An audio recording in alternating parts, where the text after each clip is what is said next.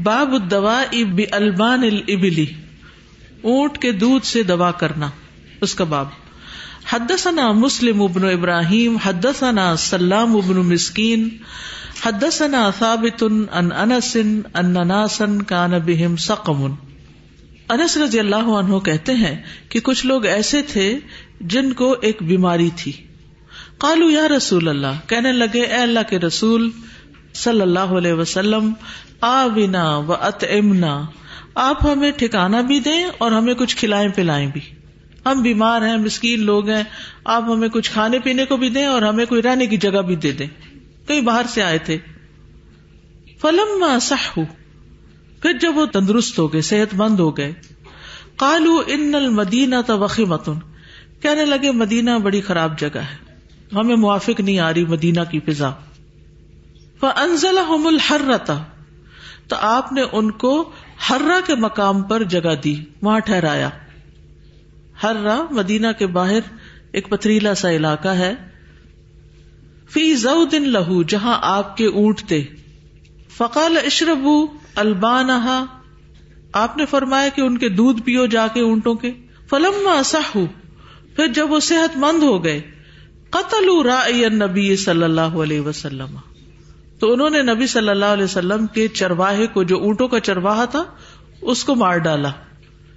وستاقو، اور ہانک لے گئے، سائق کون ہوتا ہے؟ ڈرائیور۔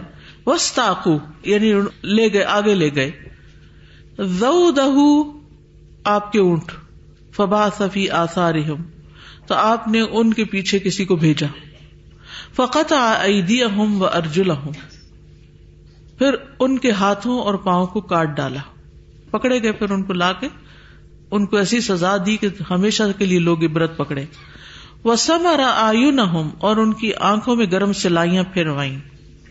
فَرَأَيْتُ الرَّجُلَ مِنْهُمْ، حضرت انس کہتے ہیں میں نے ان میں سے ایک شخص کو دیکھا، يَقْدِمُ الْأَرْضَ، کہ وہ زمین چاٹتا ہے یا کاٹتا ہے، بِلِسَانِهِ، اپنی زبان کے ساتھ، حَتَّى يَمُوتَ، یہاں تک کہ وہ مر گیا تڑپ تڑپ کے۔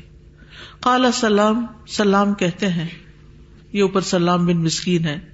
فبلغنی ان الحجاج قال لانس، مجھے یہ بات پہنچی ہے کہ حجاج جو بہت ظالم بادشاہ تھا، اس نے حضرت انس سے کہا، حدثنی باشد عقوبۃ عاقبہ النبی صلی اللہ علیہ وسلم، مجھے نبی صلی اللہ علیہ وسلم کی دی ہوئی سخت سزا کے بارے میں بتاؤ کہ سب سے سخت سزا آپ نے کون سی دی تھی۔ فحدثہ، تو حضرت انس نے ان کو بتا دیا، بہذا، اس کے بارے میں، اور یہی بات بتائی۔ فبلغ الحسن، تو یہ بات حسن بصری کو پہنچی۔ فقال وددت انه لم يحدثوا بهذا، تو کہتے ہیں میں نے چاہا کہ کاش انہوں نے ان کو یہ بات نہ بتائی ہوتی، کیونکہ حجاج اس طرح کی چیزوں سے اپنے مطلب کے کام کرتا تھا، یعنی اگر نبی صلی اللہ علیہ وسلم نے ہاتھ پاؤں کٹوائے تو میں بھی لوگوں کو ہاتھ پاؤں کٹوا کے سزا دے سکتا ہوں، وغیرہ وغیرہ۔ تو بنیادی طور پر اس حدیث سے یہ پتہ چلتا ہے کہ اونٹ کے دودھ سے علاج کیا جا سکتا ہے، خاص طور پر پیٹ کے امراض میں، جگر کے امراض میں، اس کے لیے طبیب جو ہوتے ہیں وہ اونٹنی کا دودھ تجویز کرتے ہیں، کیونکہ اس سے آنتوں کے اندر جو فاسد مادہ ہوتا ہے وہ نکل کر پیٹ اپنے اعتدال پہ آ جاتا ہے، جن کا بڑھا ہوا پیٹ ہوتا ہے۔ تو وہ جو آئے تھے نبی صلی اللہ علیہ وسلم کے پاس باہر سے لوگ، ان کو بھی کچھ اسی قسم کی بیماری لاحق تھی، مدینہ میں رہتے ہوئے ان کے پیٹ بڑھ گئے، تو آپ نے انہیں اونٹوں کے باڑے میں بھیج دیا اور اونٹیوں کا دودھ پینے کی تلقین کی۔ جب صحت مند ہو گئے تو چرواہے کو موت کے گھاٹ اتارا، اس کا مسئلہ کیا۔ مسئلہ کیا ہوتا ہے؟ ناک کان وغیرہ کاٹے، پھر اونٹ ہانک کے لے گئے۔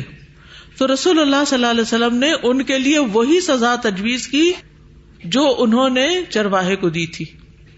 آپ کے ذہن میں یہ سوال پیدا ہو رہا ہوگا کہ آپ صلی اللہ علیہ وسلم نے ان کے ہاتھ پاؤں کیوں کٹوائے اور اس کو اتنی سخت سزا کیوں دی؟ تو سزا یا جزا برابر ہے عمل کے، جیسا عمل ویسی جزا۔ تو انہوں نے جو نبی صلی اللہ علیہ وسلم کا چرواہا تھا اس کے ساتھ ایسا ہی سلوک کیا تھا، تو آپ نے اس کا بدلہ لیا، اور رسول اللہ صلی اللہ علیہ وسلم نے ان کے لیے وہی سزا تجویز کی جو انہوں نے سرکاری چرواہے کے لیے روا رکھی۔ تو امام بخاری نے یہ حدیث لا کر ثابت کیا ہے کہ اونٹیوں کا دودھ بطور دوا استعمال کیا جا سکتا ہے، بطور غذا تو استعمال کرتے ہی ہیں لوگ، لیکن بطور علاج بھی استعمال کر سکتے ہیں. اور حجاج جو تھا وہ ظلم کرنے میں بہت آگے تھا. حجاج بن یوسف پورا نام اس کا یہ تھا. بات پتہ چلتی ہے کہ سلیکٹو چیز کچھ لوگوں کو کوئی چیز جو ہے وہ بتاتے وقت احتیاط کرنی چاہیے. بعض لوگ آپ سے مجلس میں سوال کرتے ہیں اور ان کا مقصد کوئی اپنا مسئلہ نہیں ہوتا، اب جو بیان کرنا ہوتا ہے انہوں نے کسی کو سنوانا ہوتا ہے، کسی کو ذکر کرنا ہوتا ہے. yes. تو انسان کو سمجھنا چاہیے کہ یہ سوال کے پیچھے مقصد اور نیت کیا ہے، مقصد کیا ہے. جی. اگر تو حجاج اس لیے پوچھ رہا تھا کہ اس کو بنیاد بنا کے وہ لوگوں کے ساتھ یہی کرے جو نبی صلی اللہ علیہ وسلم نے خاص حالات میں کیا تھا، تو یہ چیز پھر ایسے لوگوں کو نہیں بتانی چاہیے. اس میں ایک لیڈرشپ کی کوالٹی بھی نظر آتی ہے نبی صلی اللہ علیہ وسلم کی، کہ ان کی خیرخواہی بھی کی، علاج بھی بتایا، اور جو مسئلہ تھا وہ حل کرنے کی کوشش بھی کی. مدینہ میں صحت نہیں ملی تو حرہ بھیج دیا، یعنی اپنے سب آرڈینیٹس کا خیال بھی اس طرح سے آلٹرنیٹس دیتے گئے. بعض اسٹوڈینٹس آتے ہیں وہ ایک کورس نہیں کر سکتے، وہ ایک موسم برداشت نہیں کر سکتے، تو ہر چیز ہر ایک کے لیے نہیں، ایک لباس سب کو فٹ نہیں آتا. تو بعض اوقات وہ نیتیں بھی اچھی ہوتی ہیں، شوق بھی ہوتا ہے، لیکن وہ کوپ نہیں کر پا رہے ہوتے. جیسے خواتین ہے تو ایک سالہ کورس ان کے لیے بہت بھاری ہو جاتا ہے، تو ان کو خواتین کے کورس میں بھیج دینا چاہیے. جو روز نہیں آ سکتا ان کو ویکلی کورس میں بھیج دینا چاہیے. یعنی قرآن پڑھنے سے تو کوئی محروم نہ رہے، لیکن لوگوں کے لیے ڈفرینٹ آپشنز ہونی چاہیے. ٹھیک ہے. باب الدواء بابوال الابل، باب اونٹوں کے پیشاب سے دوا کرنا، علاج کرنا. ٹھیک ہے. حدثنا موسى بن اسماعیل حدثنا حمام عن قتادہ عن انس رضی اللہ عنہ ان ناسا اجتمعوا فی المدینہ فامرهم النبی صلی اللہ علیہ وسلم ان یلحقوا برعیہ عن الابل. یہاں حضرت انس کی روایت ہے کہ کچھ لوگ ایسے تھے جنہیں مدینہ کی آب و ہوا جب جب سے اجتبا گئے، ان کو مدینہ کی آب و ہوا راس نہ آئی، تو نبی صلی اللہ علیہ وسلم نے ان کو حکم دیا کہ وہ آپ کے چرواہے یعنی اونٹوں کے چرواہے سے جا ملیں. فَيَشْرَبُوا مِنْ أَلْوَانِهَا وَأَبْوَالِهَا، تو وہاں جا کر ان کا دودھ بھی پیئیں اور ان کے پیشاب بھی. فَلَحِقُوا بِرَائِهِ، تو وہ وہاں پر اونٹوں کے چرواہے سے جا ملے. فشربوا من البانہا و ابوالہا، اور اونٹوں کا دودھ اور پیشاب پینے لگے. حتی صلحت ابدانہم، یہاں تک کہ ان کے جسم بالکل تندرست ہو گئے. فقتلوا الراعیہ، تو انہوں نے رائی کو قتل کر ڈالا، چرواہے کو مار ڈالا. وساقوا الابل، اونٹ ہانک کے لے گئے. فبلغ النبی صلی اللہ علیہ وسلم، تو یہ بات نبی صلی اللہ علیہ وسلم کو پہنچی.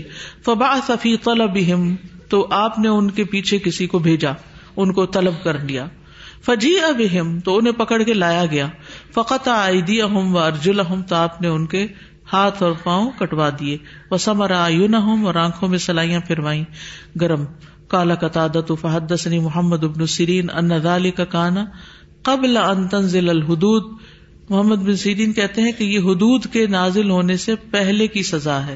جب حدود کا حکم آ گیا کہ کس غلطی پر کیا سزا دو، تو پھر اس کے مطابق ہونے لگا. کہا یہ جاتا ہے کہ یہ لوگ دراصل ڈاکو اور رہزن ہی تھے، تو مدینہ میں آ کر بظاہر اسلام قبول کر لیا، اوپر اوپر سے مسلمان ہو گئے، لیکن اندر سے ان کی عادت تبدیل نہیں ہوئی تھی، تو اسی لیے انہوں نے وہی کیا جو ان کی عادت بنی ہوئی تھی. تو اس سے یہ بات بھی پتہ چلتی ہے کہ انسان کو اپنی عادتوں کی اصلاح پہ کام کرنا چاہیے، ورنہ زندگی بہت تھوڑی سی ہے اور انسان ایسا نہ ہو کہ خسارے میں پڑ جائے.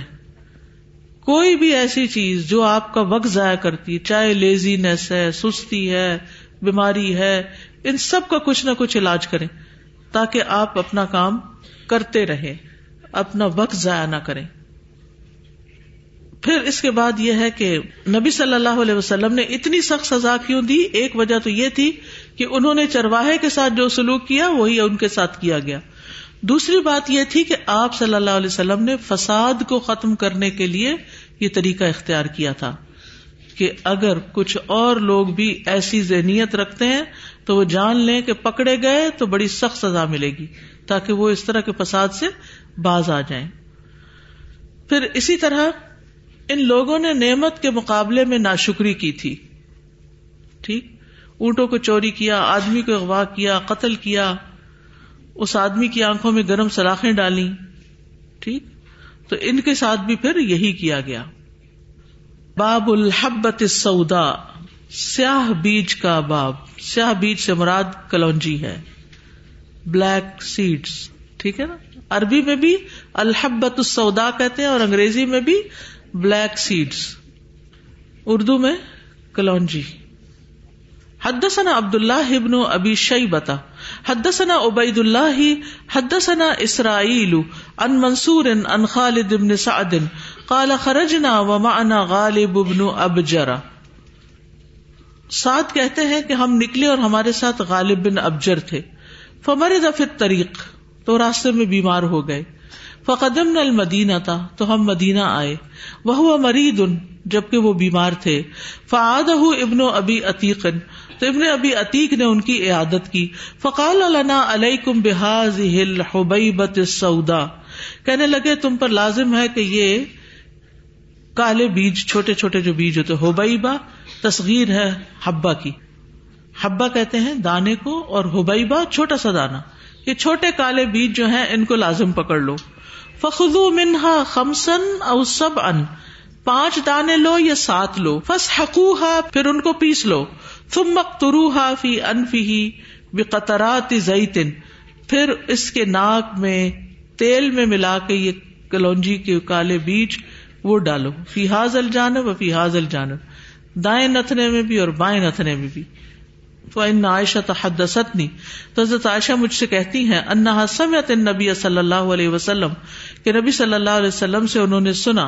یقول, آپ فرماتے تھے ان هذه الحبۃ السوداء شفاء من كل داء الا من السام, کہ یہ کالے دانے یا بلیک سیڈ جو ہیں ہر بیماری سے شفا ہیں سوائے موت کے.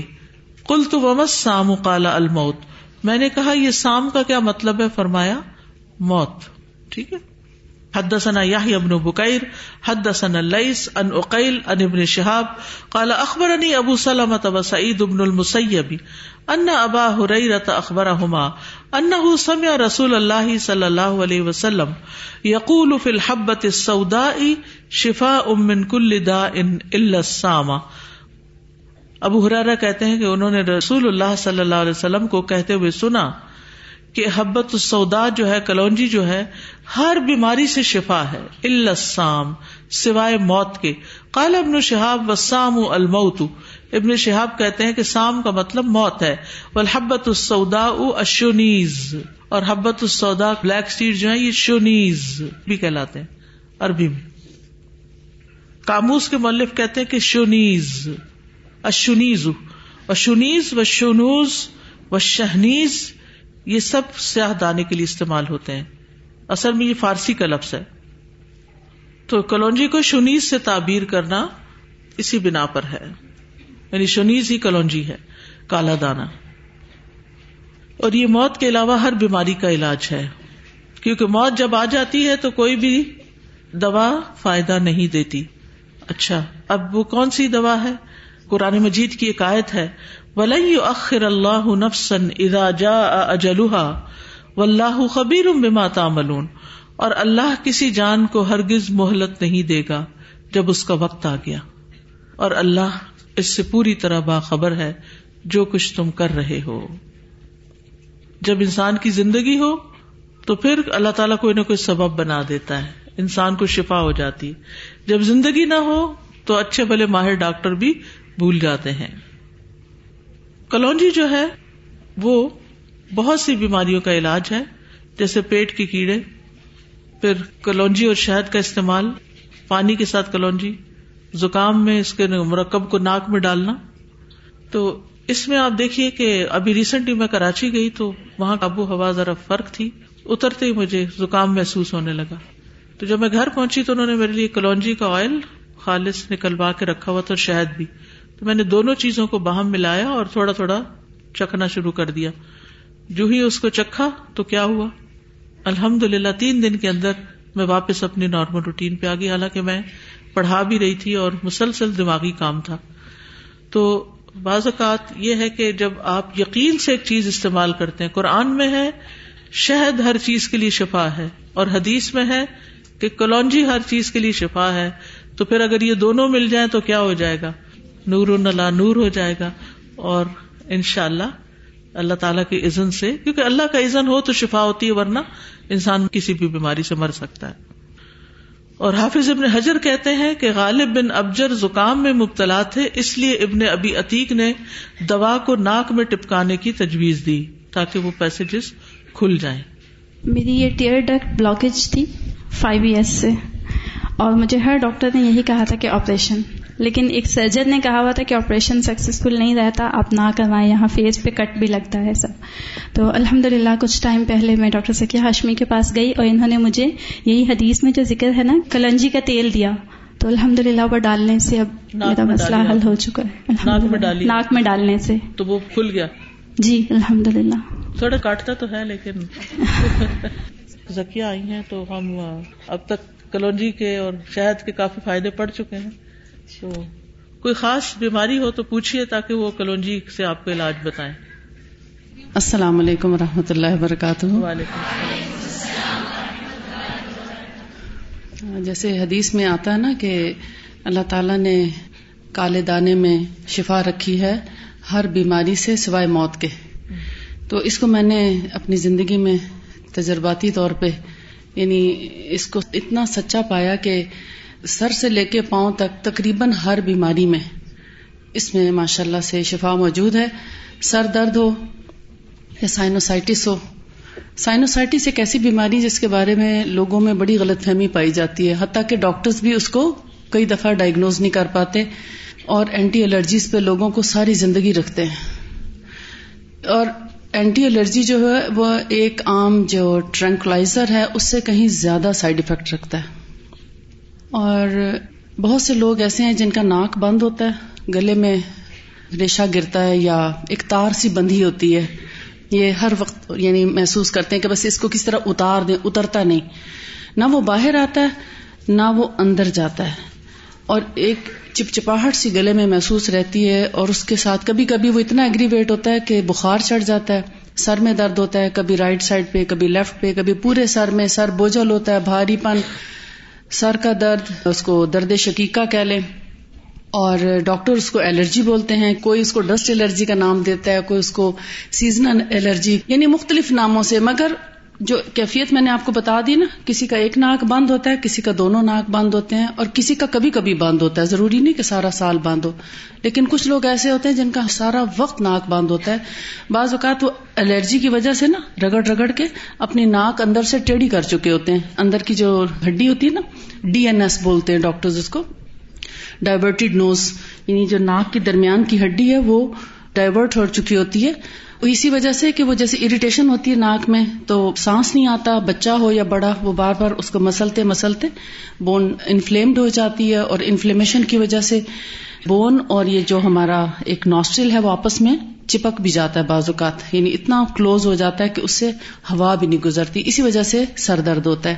ان تمام مسائل کا حل کلونجی میں موجود ہے، یعنی یہ اس لیے میں نے آپ کو اتنا ڈیٹیل سے بتا دیا کہ آپ اس بیماری کو سمجھ بھی لیں اور اس کو الرجی نہ سمجھیں، گھر بیٹھے اس کا آپ علاج کر سکیں۔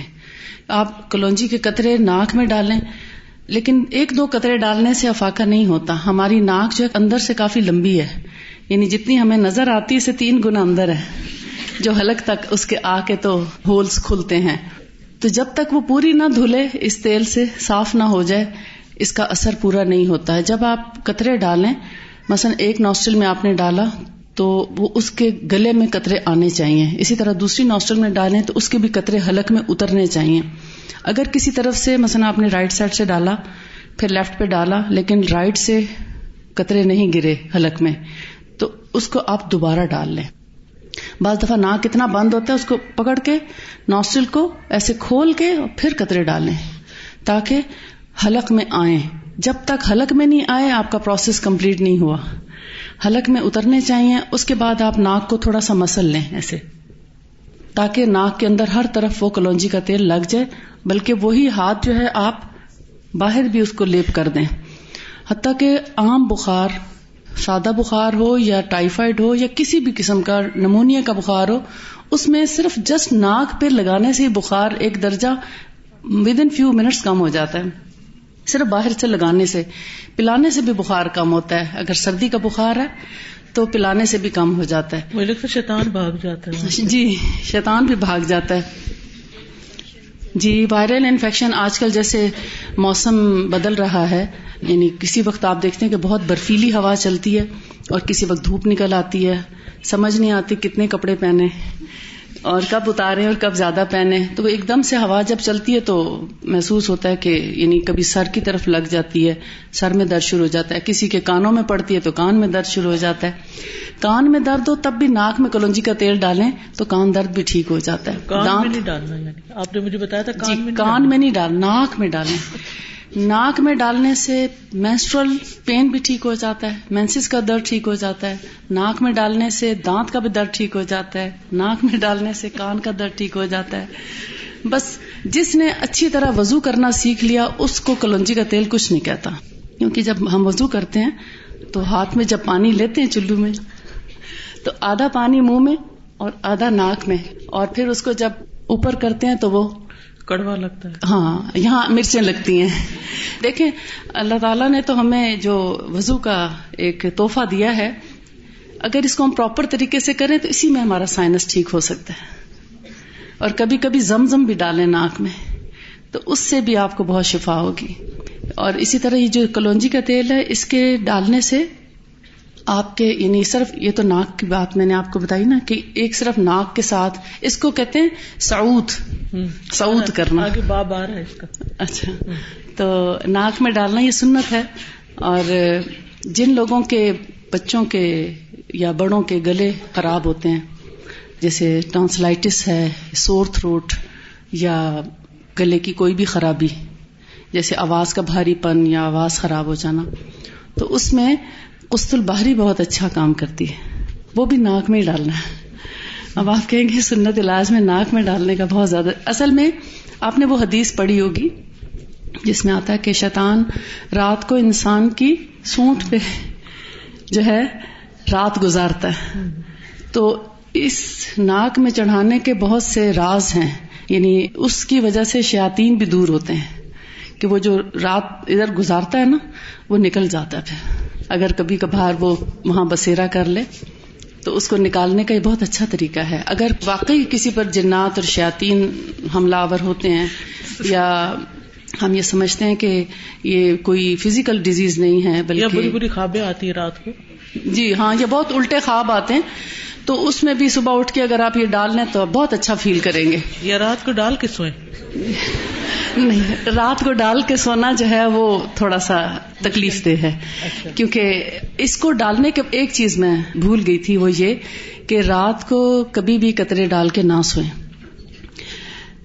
یہ ہمیشہ چلتے پھرتے، یعنی جب آپ ڈال چکے ایک منٹ کے لیے لیٹیں، بہت دیر تک لیٹیں بھی نہیں، یا کرسی کی ٹیک سے اس طرح کر کے ڈالیں، ٹھیک، اور جب آپ سمجھیں کہ حلق میں قطرے آ گئے فوراً اٹھ جائیں، یہ بہت ضروری بات ہے۔ کچھ لوگ لیٹے رہتے ہیں تو ان کے دماغ پہ چڑھ جاتا ہے تیل، تو وہ بہت زیادہ تکلیف میں آ جاتے ہیں، مرچیں لگتی ہیں پھر، اور پھر وہ اس کے بعد وہ کبھی نہیں ڈال سکتے، تو اس لیے ایک منٹ کے بعد اٹھ جائیں تو انشاءاللہ وہ گلا بھی آپ کا صاف ہوگا، ریشہ نکلتا ہے، ناک سے بھی نکلتا ہے، گلے سے بھی نکلتا ہے، پورا پیسج کلیئر ہو جاتا ہے، اور اتنا سکھ کا سانس آتا ہے کہ پھر آپ انشاءاللہ دعاؤں میں بھی یاد رکھیے گا۔ شوگر کی بیماری میں بھی کلونجی کا تیل جو ہے بڑوں کے لیے ایک ٹی اسپون اور بچوں کے لیے ہاف ٹی اسپون، کیونکہ آج کل بچوں کو بھی شوگر ہو رہی ہے، ڈیلی دے سکتے ہیں۔ باب التلبینۃ للمریض، بیمار کو تلبینہ پلانا۔ تلبینہ کا لفظ ہے نا لبن سے ہے، لبن دودھ کو کہتے ہیں، ٹھیک ہے، یعنی ایک پتلا اور نرم سا کھانا ہوتا ہے جو آٹے یا چھان سے بنایا جاتا ہے، تو بعض اوقات اس میں شہد ڈالتے ہیں اور سفید اور پتلا ہونے کی وجہ سے اس کو دودھ سے تشبیہ دیتے ہیں، ٹھیک ہے۔ ابن قتیبہ کہتے ہیں کہ اس کا نام اس لیے تلبینہ رکھا گیا ہے کیونکہ اس میں دودھ ملایا جاتا ہے۔ داؤدی کہتے ہیں کہ ایسا گوندا ہوا آٹا لیا جاتا ہے جو خمیر نہ ہو، یعنی خمیر نہ ہوا ہو، پھر اس کا پانی نکال لیا جاتا ہے، پھر اس سے پتلا سا کھانا بنا لیا جاتا ہے، اس میں کوئی چیز مکس نہیں ہوتی، اس لیے اس کا بہت فائدہ ہوتا ہے. یعنی جیسے آٹا گوندھا ہوا ہے، اور بھی طریقے تلبینہ بنانے کے، لیکن ایک طریقہ جو کتابوں میں آیا وہ یہ کہ گوندھے ہوئے آٹے کو لے کے اس کے اندر اور پانی ڈال کے خوب گھول کے اس کو پھر اس کو پکا لیا جائے. جیسے پہلے زکام ہوتا تھا نا، تو وہ چھان بورا ابال کے اور اس میں شہد ڈال کے یا کچھ سونف وغیرہ ڈال کے تو وہ پلاتے تھے. تو اسی طرح یہ بھی جو یا گندم دونوں سے ہی، جیسے دلیا بنتا ہے تو یہ دلیے سے ذرا باریک ہوتا ہے. ٹھیک ہے. موفق بغدادی کہتے ہیں کہ یہ پتلا کھانا ہوتا ہے، اور جتنا دودھ گاڑھا یا پتلا ہوتا ہے یہ اتنا ہی گاڑھا یا پتلا ہوتا ہے، اور یہ پکا ہوا آٹا ہوتا ہے. بنیادی طور پر کیا ہے؟ پکا ہوا آٹا، کچا اور سخت نہیں ہوتا. یعنی یہ جو تھک ہو جاتا نا تو آپ دلیا بنا لیتے ہیں، یا کچا کچا آٹا گھول کے، وہ بھی نہیں. یعنی اس کو پکانا ہے. آپ دیکھیں کہ اب جیسے یہ سوپ بنتا ہے، چکن کارن سوپ، تو اس میں کون سا آٹا ملاتے ہیں؟ کارن ملاتے ہیں. تو اسی طرح یہ دودھ میں یا پانی میں جو پسے ہوئے جو یا پسا ہوا گندم جو ہے اس کو ملا کے خوب اچھی طرح پکا لیا جائے، شہد ڈال لیا جائے یا نہ بھی ڈالا جائے، اور اس کو تھوڑا تھوڑا پیا جائے تو وہ فائدہ دیتا ہے. حدثنا حبان بن موسى اخبرنا عبد الله اخبرنا يونس بن يزيد عن عقيل عن ابن شهاب عن عروة عن عائشة رضي الله عنها انها كانت تأمر بالتلبين للمريض وللمحزون. عائشہ رضی اللہ تعالیٰ عنہا حکم دیا کرتی تھی تلبینہ پلانے کا مریض کو اور محزون یعنی غمگین کو. یہ غم اور ڈپریشن کا علاج بھی ہے. وعلی الحالک، اور یعنی جس کا کوئی فوت ہو گیا ہو. وللمحزون علی الحالک، جو کسی کے ہلاک ہونے کی وجہ سے غمگین ہو. وکانت تقول انی سمعت رسول اللہ صلی اللہ علیہ وسلم یقول، اور وہ کہا کرتی تھی کہ میں نے رسول اللہ صلی اللہ علیہ وسلم سے سنا، آپ فرماتے تھے ان التلبینۃ تجم فؤاد المریض وتذهب ببعض الحزن. وہ کہتے تھے کہ تلبینہ بیمار کے دل کو تسکین دیتا ہے اور اس کے رنج کو کم کر دیتا ہے. یعنی جب انسان بیمار ہوتا ہے نا، چڑچڑا ہو جاتا ہے اور اس کو نیند نہیں آتی یا تھکاوٹ زیادہ محسوس کرتا ہے. ایک اور طرق سے، یعنی تو بخاری کی روایت تھی، ایک اور بخاری کی روایت میں آتا ہے کہ نبی صلی اللہ علیہ وسلم کی زوجہ عائشہ رضی اللہ تعالیٰ عنہ سے روایت ہے کہ جب کوئی ان کے رشتہ داروں میں سے فوت ہو جاتا تو اس کی وجہ سے عورتیں جمع ہو جاتی، پھر جب وہ منتشر ہو جاتی صرف اس کے رشتہ دار اور خاص لوگ رہ جاتے، گھر والے رہ جاتے. اس میں دو آپ دیکھیں، رشتہ دار بھی اور خاص لوگ. تو آپ ہنڈیا میں تلبینہ پکانے کا حکم دیتی، یعنی زیادہ بڑی ہنڈیا بناؤ. چنانچہ تلبینہ پکایا جاتا، پھر سرید بنایا جاتا. سرید ہوتا ہے گوشت کے شوربے کے اندر روٹی کے ٹکڑے ڈالے جاتے ہیں، پھر اس پر تلبینہ ڈالا جاتا جیسے اوپر سے سوپ ڈالتے ہیں. پھر عائشہ رضی اللہ تعالیٰ عنہ فرماتی اسے کھاؤ، کیونکہ میں نے رسول اللہ صلی اللہ علیہ وسلم سے سنا ہے، آپ فرماتے تھے کہ تلبینہ مریض کے دل کو تسکین دیتا ہے اور کچھ غم بھی دور کر دیتا ہے. حدثنا فروة بن أبي المغراء حدثنا علي بن مسهر حدثنا هشام عن أبيه عن عائشة أنها كانت تأمر بالتلبينة وتقول هو البغيض النافع. حضرت عائشہ رضی اللہ تعالی عنہا تلبینہ بنانے کا حکم دیتی اور کہتی تھی کہ یہ بغیض تو ہے، یعنی مریض کو پسند نہیں آتا لیکن بڑا فائدہ مند ہے. البغیض النافع، یعنی ایسی چیز جس کو مریض کھانا نہیں چاہتا. جیسے آپ نے دیکھا ہوگا کہ جب بخار ہوتا ہے تو کہتے ہیں ساگو دانہ کھلاؤ، تو کچھ لوگوں کو ساگو دانہ کے نام سے چڑ ہو جاتی ہے، وہ کھا نہیں سکتے. اور صحت کی حالت میں جو چیزیں ہمیں مزے کی بھی لگتی ہیں، بیماری میں وہ بھی بری لگتی ہیں، تو اس لیے پسند نہیں آتا. ابو نعیم الطب میں کہتے ہیں کہ یہ خالص آٹا ہوتا ہے، ٹھیک ہے، اور کچھ کہتے ہیں کہ اس میں چربی بھی ڈالی جاتی ہے.